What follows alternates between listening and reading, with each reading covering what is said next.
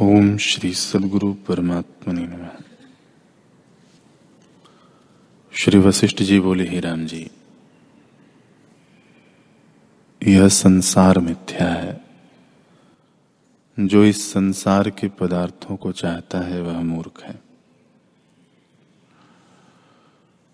इस जगत के अधिष्ठान को प्राप्त होने से जीव निर्वासनिक होता है, और जब निर्वासनिक होता है तब संतोष को प्राप्त होता है।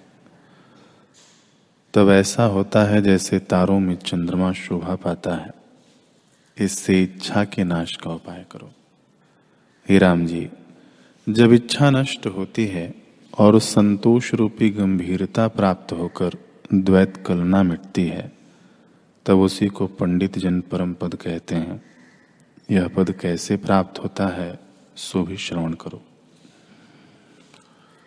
जब संसार से वैराग्य संतों की संगति और सतशास्त्र के अर्थों और आत्मा में दृढ़ भावना होती है, तब जगत नीरस प्रतीत होता है, अर्थात जगत असत प्रतीत होता है।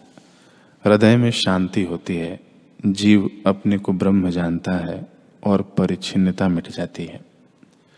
जब तक जीव अपने को परिच्छिन्न जानता था, तब तक सब दुखों का अनुभव करता था। और जब संतों की संगति और सतशास्त्रों से जगत नीरस प्रतीत होता है, तब परम पद को प्राप्त होता है। हे राम जी, जब संसार से वैराग्य होता है, तब संतों की संगति होती है। फिर शास्त्र सुनता है, तब संपूर्ण जगत नीरस हो जाता है। जब जगत नीरस लगा और आत्मा में दृढ़ अभ्यास हुआ, तब अपनी स्वभाव सत्ता प्रकाशित होती है। उसी स्वभाव सत्ता में स्थित होने पर परमानंद की प्राप्ति होती है, जिसमें वाणी की गति नहीं।